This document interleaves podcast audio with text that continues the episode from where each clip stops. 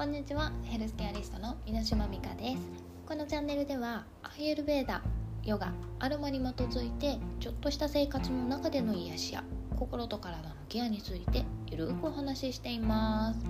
す。さあ始まりました、みかんのたまり場、とうとう20回になります。いつもご拝聴ありがとうございます。いや突然なんですけれども、皆さん生き急いでるって思ったことありますか？突然すぎるんですけれども、もう最近ですね、1月に入ってからですかね、なんか生き急いでるって思うほどなんか忙しい毎日だったんですね。でもなんか先週とか本当に私大丈夫かなって思うような感じだったんですよ。でまあ忙しいってちょっと口癖になりかけてしまって、忙しいってすごい日々の生活に追われた状態ですよね。まさしくなんかそんな状態になっていて、ちょっと辛いような、心も体も辛いような状態になってしまいまして、で実際よく考えてみたら、大して忙しくなくなってきているのに気持ちだけが忙しいのが残ってしまって、本当になんか忙しいのか、こう時間的に追われているのか、それとも気持ちが忙しいだけなのか、なんか分からなくなってきちゃってたんですよね。ということで本日のテーマは「忙しいけど癒されよう」をお話しさせていただきます。本当にそうやってですね、気持ちが忙しいのか、それとも時間がまだまだ追われてしまってやることがたくさんあるのか、実際あるんですけど、なんかその中でもこうゆとりを持てるタイミングと、もうそれすら持てないタイミングってあるじゃないですか。それがどっちなのか本当に分からなくなって、ふと本当に生き急いでるんじゃないかって思ったんですね。でなんかその時にインスタグラムの方になんかちょっとやばいみたいな感じで富士山の写真載せたりして、ちょっといろいろ考えてこう今落ち着けたんですけれども、その時にですね、忙しいっていう言葉とその忙しいっていうことについてをちょっと考えてみました。で忙しい時って今言ったみたいに時間に追われていたりとか、気持ちに追われてしまって、休んでいる時間、寝ている時間にも休まらないんですよね。なので睡眠時間しっかりとったとしても、なかなか疲れが取れなかったりとか、すっきり起きれなかったりとか、なんか結局休んでいる間も常にフル回転してしまって、こう止まらないような状態になってしまっているんですよね。なので余計疲れが取れないので、次の仕事の効率も悪くなってしまうし、そうするとやることがいっぱいいっぱいじゃない状態、ちょっと余裕が出ているのにそれに気づけなくて、余計後がまた詰まってしまって、より忙しくなって、で気持ちがまた休まらないから、やばい忙しいって言って、なんか仕事の効率が悪くなって、もっと仕事が溜まってっていう悪循環につながっているんじゃないかと思ったんですね。これってアーユルヴェーダでいうとバータが増えている状態と言われていまして、風がすごい吹き荒れている状態ですね。なので気持ちもそわそわしてしまったりとか、なかなか休めないような状態になってしまうんですよね。こういう時のケアとしては、ゆっくり休む時間を持つ、あとは、睡眠時間長く持つ。長く持つって言っても、その前にしっかりとこう休ませる、風をやませるような、ちょっとした心をリラックスさせるような時間をとる。あったかいハーブティーを飲んで、で耳とかケアしてあげるのがいいので、こうゆったりとした音楽を聴くっていうのもバータのケアになりますね。であとおすすめしているのが耳のオイルケア、全身ですね、特に耳のオイルケアをしてあげるっていうのも結構おすすめになってます。でそれを思ったので、その後インスタグラムで耳のオイルケアについてちょっと動画というかプチ動画みたいなのを出して、耳めちゃめちゃなんか柔らかくなったなって思ってるんですけど、やっぱり耳っていうのがすごく柔らかい状態なのが健康的なんですね。耳軟骨なんですけど、結構触って痛いって感じる方もいらっしゃるかもしれません。私もともとそうでした。それってやっぱり老廃物とかもちょっと溜まった状態ですし、耳がこうなんですかね、硬い状態ってことはその周りの頭とか首の筋肉も固まっている状態になるので、トータル的に見てやっぱり流れが悪くなっている状態なので、耳をケアする、耳のマッサージをする、でそれをオイルでするっていうのがとてもおすすめになっています。もう本当に簡単に朝5分以内でできるようなケアなので、全身のオイルケアがなかなかできない、オイル塗るとかができないよっていう方はバータのケアとして耳だけでも、あとはもしできるようであれば足裏とあと頭っていうのもおすすめなんですが、耳だけでもおすすめになっております。で、忙しい話に戻りまして、忙しくても優先したいことって実は無理してでも時間を割きますよね、作りますよね。何事にもちょっと無意識に優先順位つけてて、物によってはちょっと後回しされてしまうものもあるんだろうなっていうことに気づきました。なんかこれって実はあるあるだと思うんです。当たり前のことだと思うんです。なんですけど、後回しにすることだって大事なんです。自分の心と体を守るためにはなんですけど、改めて考えた時にですね、あんまり物事にこう優先順位をつけすぎたくないなっていうのが、気づきがありまして、ちょっと反省をしました。で、特にですね、私の中で思い当たることといえば、身内に対してですね、特に母に対しての約束とか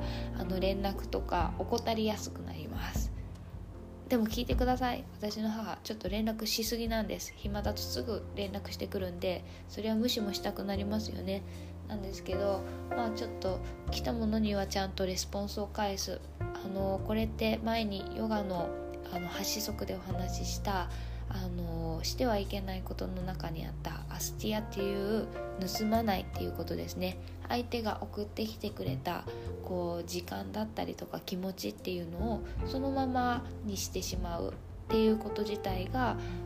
その人の時間と気持ちを盗んでしまうことになるって言われているので、ちゃんとレスポンスをする、あとはレスポンスもできるだけやっぱり早くとまでは言わないですけどスムーズにするっていうのがとても大切になるんですよね。なのでできる限り連絡とかはためすぎずに、ちゃんと自分を保った状態でできる限り早めにっていうのを心がけているんですが、なかなかちょっと身内には難しいなって思ったりしているので、ちょっとそのあたり反省しております。基本的には先にした予定っていうのは優先になってきて、その優先先に立てた予定っていうのを元にどんどん入れられるもの入れられないもので分けていくようにはしているんですけれども、物事っていうのには限度がありますし、1日24時間っていうのはみんな平等ですし、人それぞれキャパっていうものもありますので、まずまずですね、やっぱり自分のキャパを知っておくっていうのも大事だななんて思ったりとか、でどれだけですね自分の時間を有意義にかつ効率よく使えるっていうことが鍵になってくるんだなってちょっといろいろ考えて整理をしてたどり着きました。でそこでですね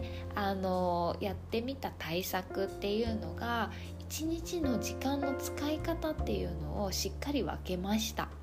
前にアーユルヴェーダ的1日の時間の理想の過ごし方ですねっていうのもお伝えしたんですけど、今回の場合はそれに基づいた上で自分の1日の大体のスケジューリングっていうのを決めたんですね。なんかもう本当に今までの生活ですね、セラピストさん、あとヨガのインストラクターさんとかフリーランスでお仕事されている方のあるあるかと思うんですけど、なんか人との、仕事上で人との約束だったりとか、ヨガのこうレッスンの時間とかっていうのは変えられないものじゃないですか。で、だいたい昼間とか多いと思うので、日中お仕事に出かける時間だったりとか、セラピストとしてはこうお客様とのアポイントメントっていう時間は拘束時間になってくると思うんですね。なんですが、やっぱりフリーとか自分でお仕事されている方だと、それ以外の事務仕事系っていうのはたくさんあると思うんですよ。私の場合だと、このみかんの収録前の台本作り、一応台本みたいなのあるんです。はいで、その後はあと次のヨガのレッスンのシークエンスで順番ですね、これやってあれやってっていうの順番を考えたりする時間、あとは、もう本当に事務の仕事ですね、こうお金関係だったりとか、次の仕事に対するこうレスポンスするメールのこう返信とかですね、そういうのっていうのが意外とそのしている仕事、なんかこう時間のずらせないお仕事につながるこう大切な仕事、みかんがちょっと仕事につながってるかちょっとよくわかんないですけど、これちょっと趣味のプラスアルファってことで、一応大事なお仕事のうちに入るんですよね。で、それって仕事から帰ってきてご飯を食べながらとか、ちょっと夜やってることが多かったんですよ。で、それが終わったらやっと気持ちよく寝れるみたいな感じだったんですけど、逆に言えばその夜やってることで、なんか夜家に帰ってからも仕事モードが抜けない状態だったんですよね。なので、なんか疲れたって言ってベッドにダイブして、次の日の朝もなかなかこう頭の中がこう忙しい状態になってるから、あんまりよく寝れてない。で、朝も言ってみれば早く起きるようには心がけてたとしても、なんか昨日遅かったし、ちょっと寝る時間取らないといけないから、ちょっと逆算してこのぐらいは寝とこうかな、仕事に間に合うこの時間まで寝れるかななんてギリギリまでわざわざ寝たりとかもしてたので、なんか悪循環になってしまってたんですよね。で、という前置きのもと、対策としてもう夜はですね、仕事のことを考えずにもうひたすらリラックスすることにしました。オフです。はい、もう自分の体のケアしたりとか、ゆっくり映画見たりとか、あと携帯とかインスタとかの更新だったりとかもちょっとスローダウンしてみました。はい、もうなんかインスタもできるだけ毎日更新しようと思って頑張ってたんですけど、それもですね、ちょっとした、言ってみれば負荷になっていて、なんか、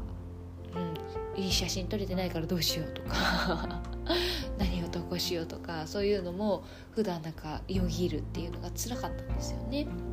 なので一歩下がって肩の力抜くようにして、で、体のケアとかももうなんか急いで、なんかお風呂入った後とかもですね、あれもやらなきゃこれもやらなきゃっていうと、もう本当にオイルを塗る5分が惜しいみたいな状態で、ちょっと後回しになりがちだったんですよね。毎日塗らずに、なんか 2,3 日に一遍とか、それだけで本当に静電気がひどくて、またこれ話したいんですけど、超電気持ちなんです私もうなんか他の人から聞こえるぐらいバチッとかっていうぐらい、もう静電気ひどすぎて辛いんですよ。で、やっぱり乾燥っていうの、体の乾燥も良くないらしいんですけど、それもどうしてもケアとかが後回しになってしまう。そこでなんか余計ですね、生活する中で静電気起こって、ちょっとなんかイラッとして、悪循環じゃないですか。はい、なので体のケアしっかりして、でゆっくり映画も見て、ちょっとティーなんかも入れて、いいような気持ちになってしっかりと寝る。そうするとですね、次の日の朝すっきり起きれるんです。さらには夜仕事しない分、それを全て朝に持ってきたんですね。でその分朝早く起きるように設定するので、リラックスしながらも夜明日のために早く寝ようってなるわけですよね。で朝はその分休めたのでリフレッシュした状態でこう結構スッと起きれるんです。逆に言えば仕事までの間にこれだけの仕事をこなさなきゃいけないっていうので寝坊ができなくなったので、しゃあね起きるかみたいな感じで起きれるようになりまして、限られた時間でですね気持ちよく仕事がこなせるようになりました。すごく気持ちの切り替えがしっかりとできる、オンオフこうカチッカチッってちゃんとしたスイッチが入れられるようになったので、そういった意味でも体も心もですね、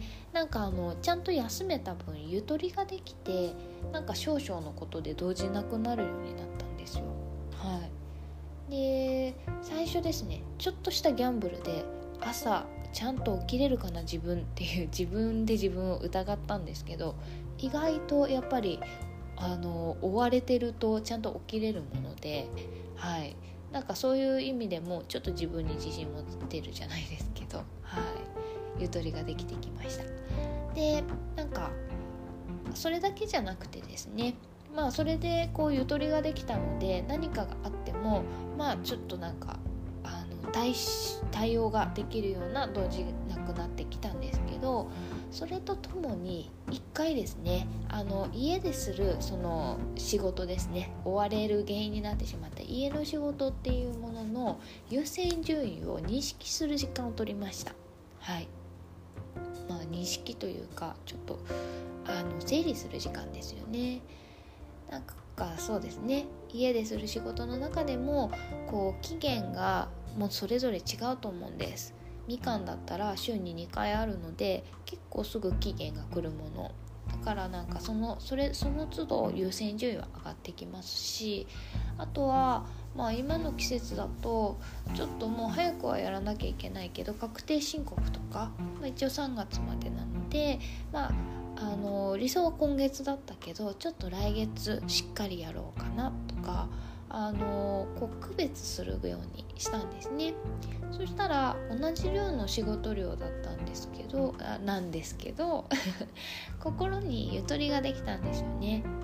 すぐやらなきゃいけないもの、今はまだ大丈夫なもの、これ皆さんも想像ついていただけると思うんですけど、すごくその区別っていうので効率が上がるんですよね。心にゆとりができた状態なので、今すぐやればいいことだけをちょっと見てあげて、それでゆとりができた分だけ先にやる仕事をちょっと進めておくみたいな感じでやることで効率が上がっていく、気持ちが楽になる。そうするとさらに後から入ってきた新しい仕事っていうのもなんていうんですかね、そのもう出来上がってる優先順位の中にポンと一つどこに入れようかなっていう形で入れてあげられるので楽ちんなんですよね、一回やっちゃえば。それが全て何ですか、優先順位をつけずに全て目の前に与えてしまうと、例えば10個あって全部10やらなきゃいけないってなるとすごい焦ってバーッとどんどん増えていっちゃうんですけど、これピッタの、特性になるんですけど、一つ一つを準備した状態で優先順位手前に置くもの、これはちょっと後でもいいものって分けてあげることで効率化していきます。だからちょっとピッタのいいところを使うようにメラメラ火を燃やさせた感じですね。でさらに、こうやって楽ちんになっていったっていう形なんですけど、もうそこでですねやっぱり忙しい時ほどドタキャンとかしたくないじゃないですか。ちょっと皆さんにも時間を作ってもらったっていう感じで予定ってことは相手の時間もこう使うわけなので、ドタキャンとかできるだけしたくないので、そのためにはですね、体調を崩せないっていうのがすごいプレッシャーで、やっぱり体調ね、この季節崩しやすかったりとか、疲れた時とかってなんかやっぱり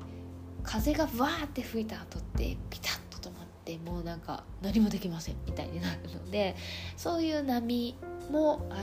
作らないようにしたいなって思っているので、もともとですね、もう常に時間にゆとりを持った予定を組むようにしていたんです、実は。はい、なんですけど、予定を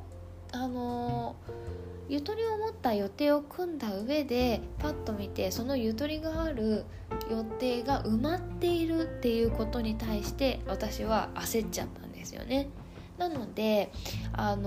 結構ゆとり持った予定の中のちゃんとゆとりの時間っていうのもあったんですけど、そこがちゃんと休めてなかったんですよ。そうなんです。だからなんか生き急いでる感じになっちゃって、なんか体を崩さなくても大丈夫なようにしてたにもかかわらず、自分のせいで体調崩しそうになったりとかしてたので、そこのあたりもちゃんと優先順位をつけたら、なんとも有意義な休みの日とかをゆとりの時間ですねを取れるようになって、そのおかげでですね、その時にできそうなことを有意義に行うことができるようになったので、なんかちょっとなんですかね、ポンと入ってきた予定とかにもすぐに対応できるようになった。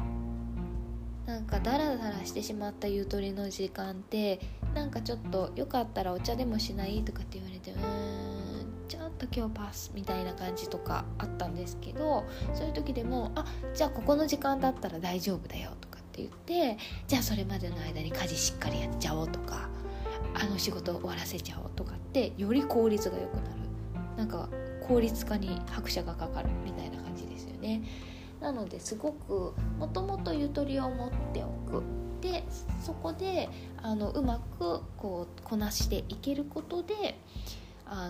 より後から入ってきた予定も入れやすくなる。はい、これがすごくおすすめだったなって、自分が整うのにやりやすかったなって思いました。なんか結構当たり前なお話してたんですけど、意外とできなかったりとか、優先順位つけるのを後回しにしてしまって、わたわたした状態で生活してしまうってことよくあるんじゃないかなと思ったので、あえてちょっとお話しさせていただきました。はい、でですね、朝それでもやっぱり起きにくいなって思ったりとか、もうなんかちょっとやだななんて思ったりとかするので、そこでちょっと私ですね、少し前にいつもオンラインヨガを受けさせてもらってるヨガの先生いらっしゃるんですけど、その先生がおっしゃってた朝のルーティーンの中でですね、朝一にその日のタイムスケジュールを立てるっていうことをおっしゃってたんですよ。でこれおすすめですよって、なんか一日が整いますよって言っていて、でいいなと思ってて、それをヒントに私流の目覚まし方法を見つけました。はい、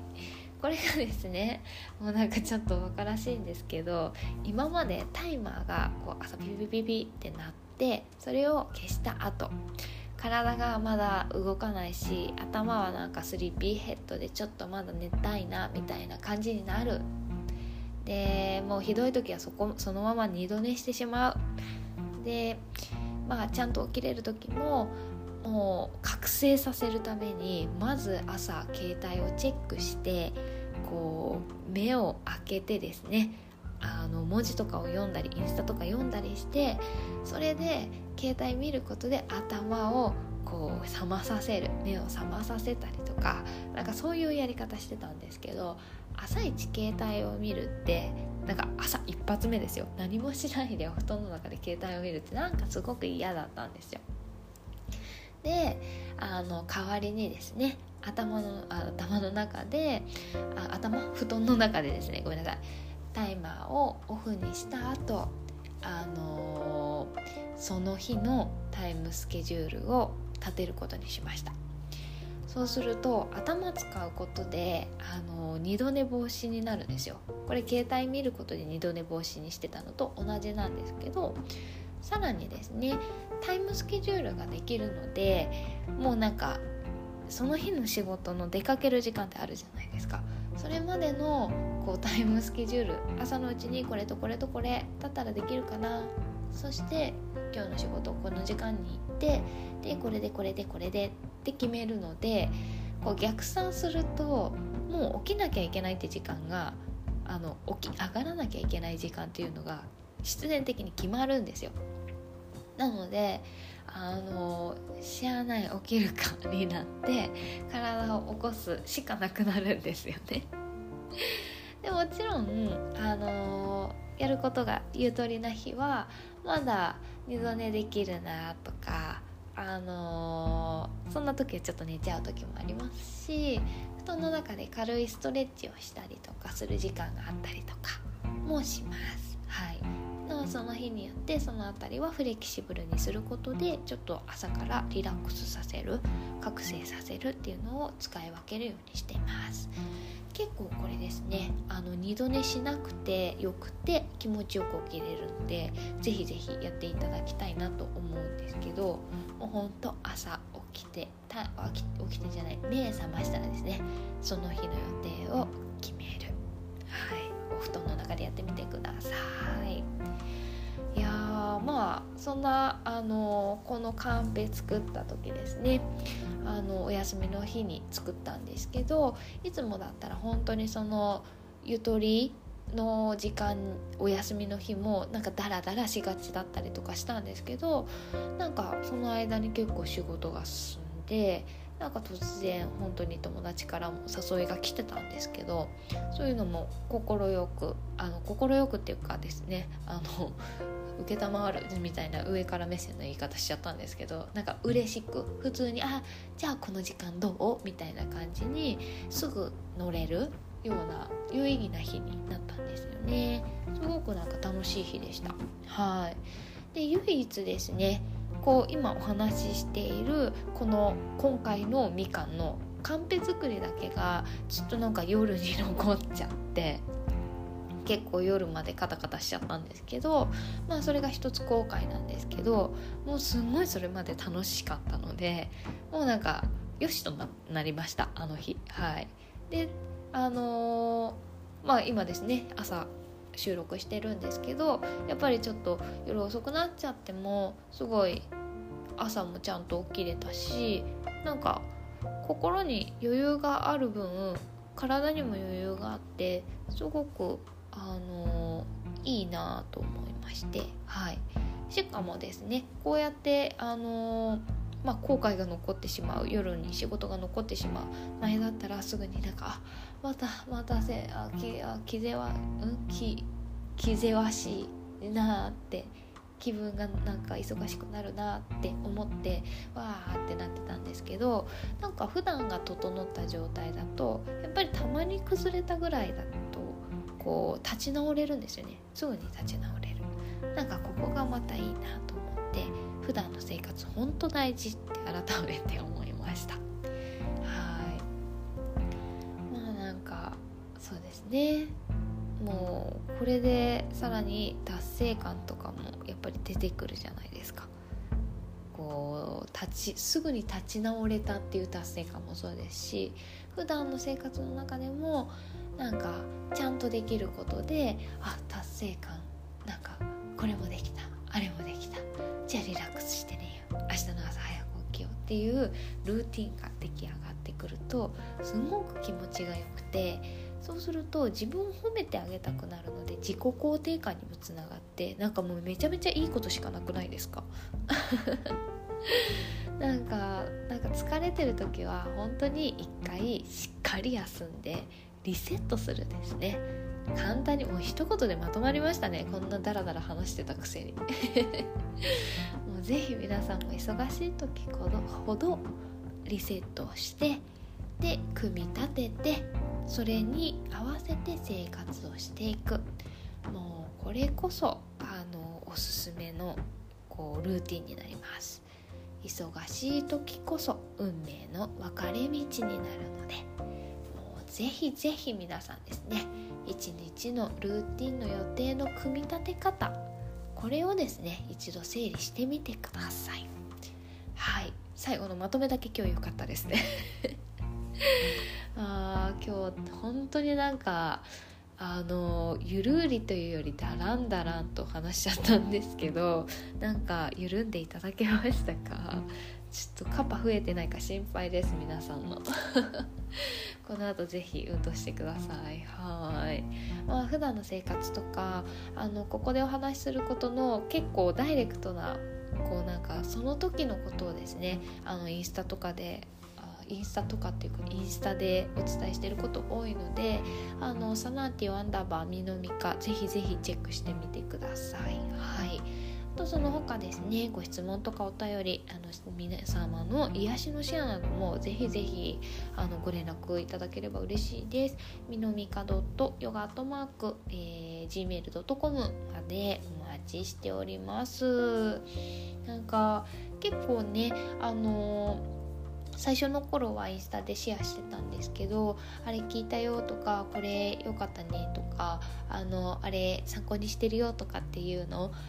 連絡いただいたりとかもするんですよ。本当皆さんありがとうございます。なんか本当に励みになるので、ぜひぜひ皆さんも何かありましたらお声聞かせてください。はい。では本日もご拝聴ありがとうございました。次回はですね、今週の木曜日、またゆるみの時間にですね、お会いいたしましょう。それではさようなら。